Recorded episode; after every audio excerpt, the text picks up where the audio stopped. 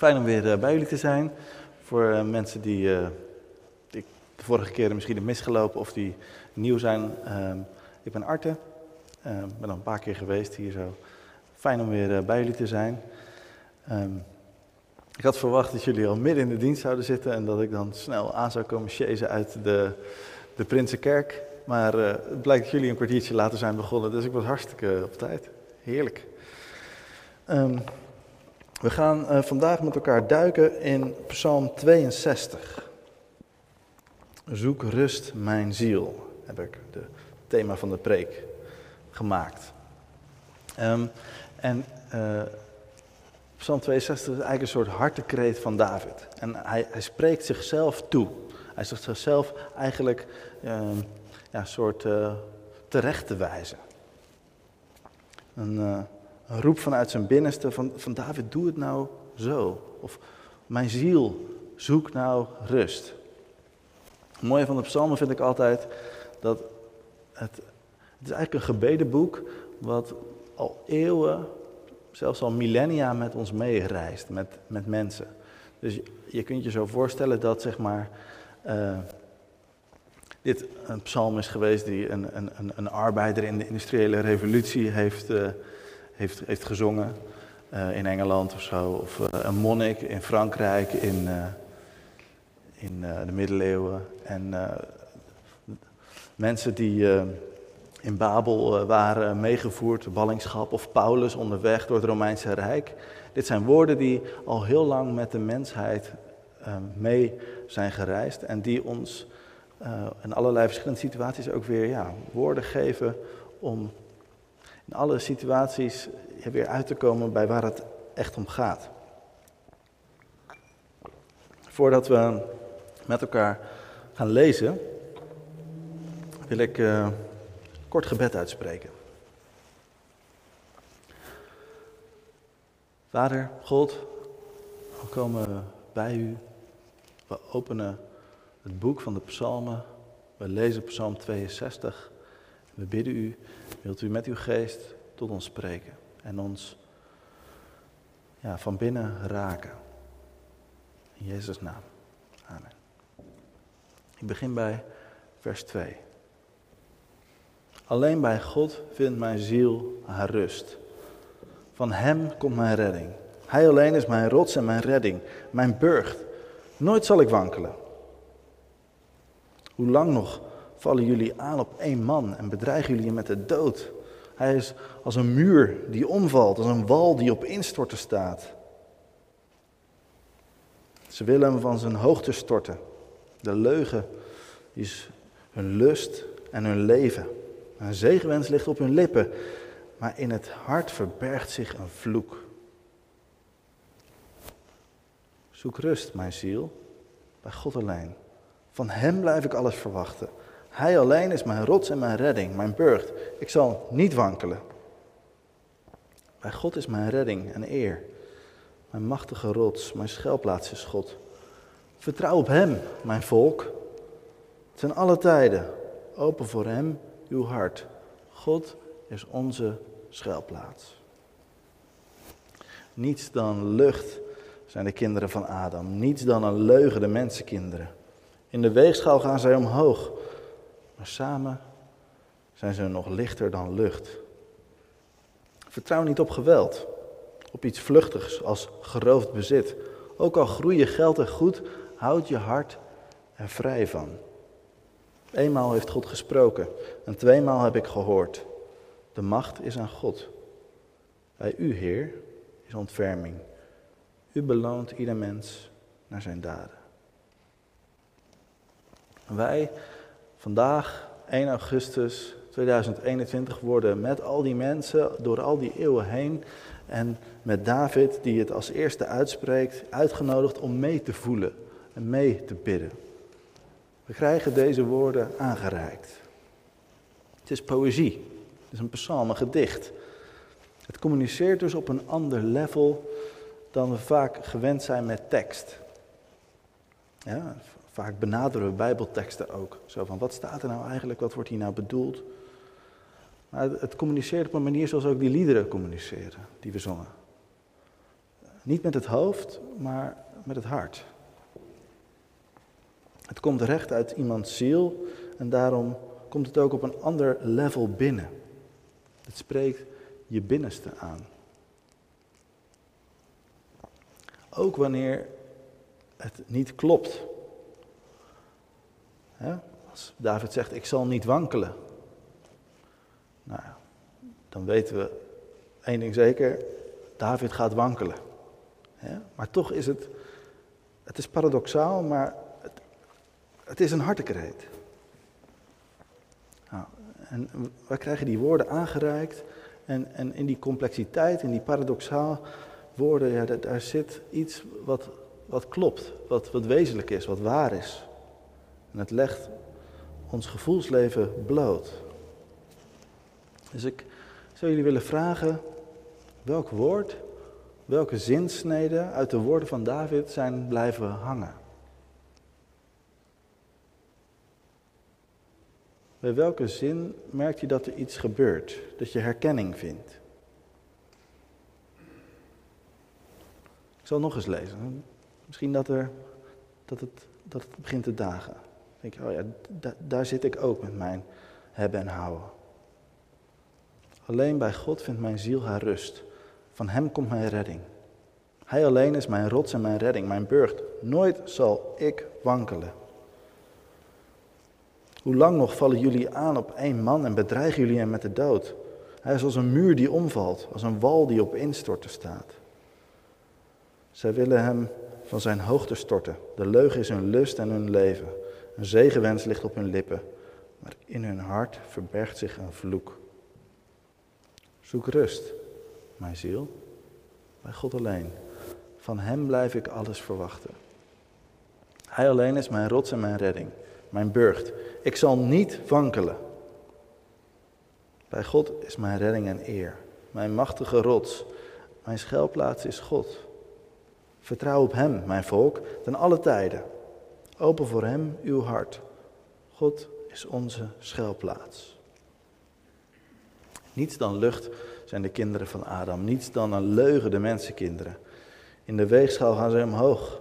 Samen zijn ze lichter dan lucht. Vertrouw niet op geweld, op iets vluchtigs als geroofd bezit. Ook al groeien geld en goed, houd je hart ervan vrij. Eenmaal heeft God gesproken, tweemaal heb ik gehoord. De macht is aan God. Bij u, Heer, is ontferming. U beloont ieder mens naar zijn daden. Het zijn woorden die tot ons komen uit een periode van chaos, van stress en van bedreiging, van angst. En midden in zo'n fase van zijn leven spreekt David zichzelf toe. En ik zie hem daar zo zitten.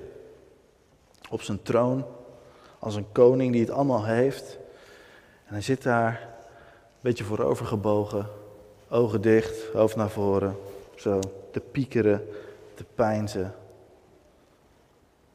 Rusteloos, angstig. Maar in die chaos, in die stress, in die bedreiging die hij voelt, in die angst. Hij is als een wal die, die op instorten staat. Ik weet niet of je dat herkent, maar ik soms wel. Gaat hij terug naar de basis. Hij vraagt zich af, wat was ook alweer mijn fundament? Waar ging het ook allemaal om in dit leven? En waar moet ik het eigenlijk van hebben? En de koning die gaat als het ware terug naar zijn kinderjaren. Als herdersjongen. Terug naar die onbevangen jaren waar hij bij de dag leefde. En, en zo op God vertrouwde dat hij het aandurfde om een wild dier of, een, of, of zelfs een reus aan te vallen. Hij was niet bang. Hij vertrouwde. Maar nu leeft hij een onrustig leven, vol zorgen. En hij, hij verlangt weer terug naar die onbevangenheid. Naar dat vertrouwen dat hij had als kind. En hij spreekt zichzelf toe. Vertrouw niet op geweld. Op iets vluchtigs als geroofd bezit. Ook al groeien geld en goed, houd je hart ervan vrij. Hij kent de verleiding van macht. De verleiding van geweld en van geld. Hij heeft er vaak zat aan toegegeven. Hij heeft er mensen voor vermoord. En zijn macht en zijn rijkdom Groei daardoor. Maar waartoe? Waarom? Welk doel diende het? Meer macht om meer macht? Meer geld om meer geld? Hij zit daar op zijn troon.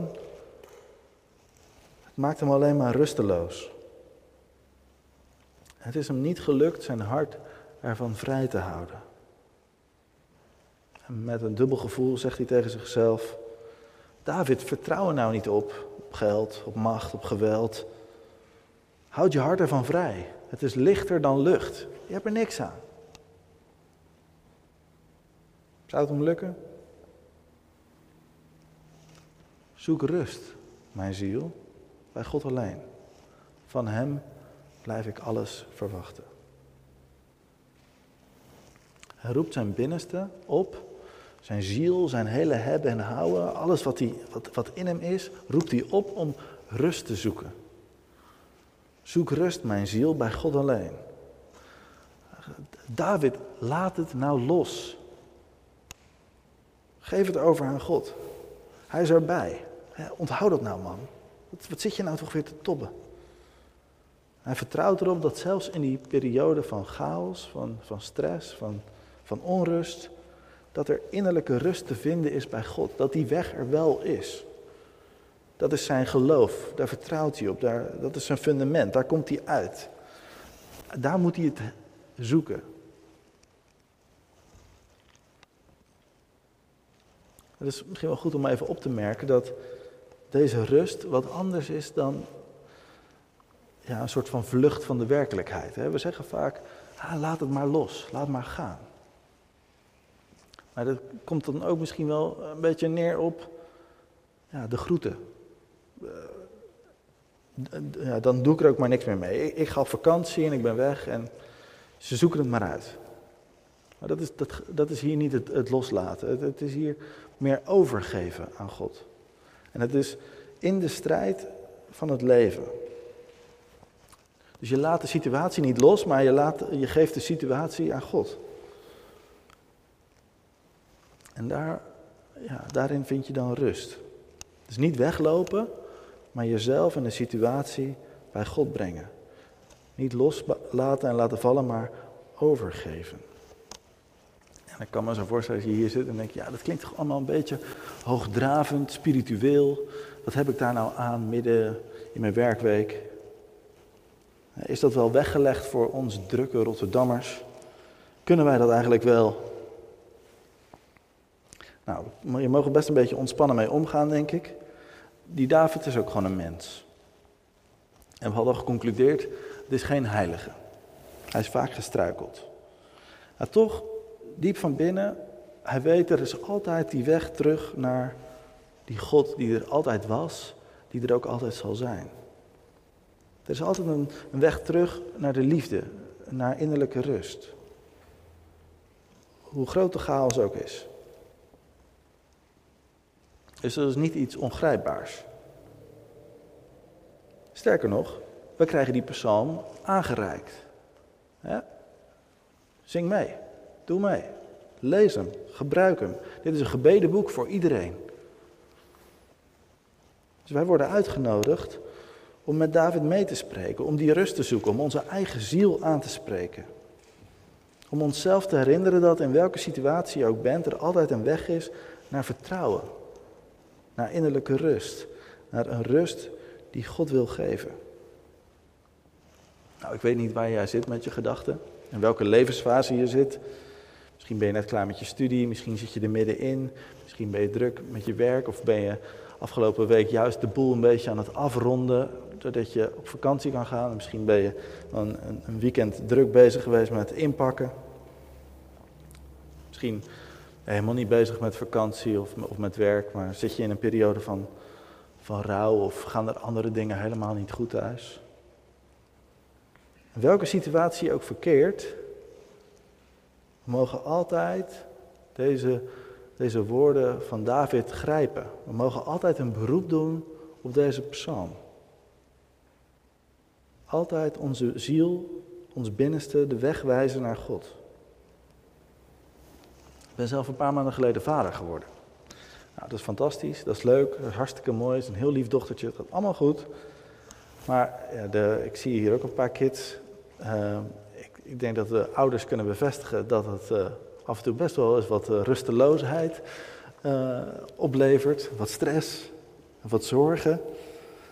En ook juist in dat soort situaties dan...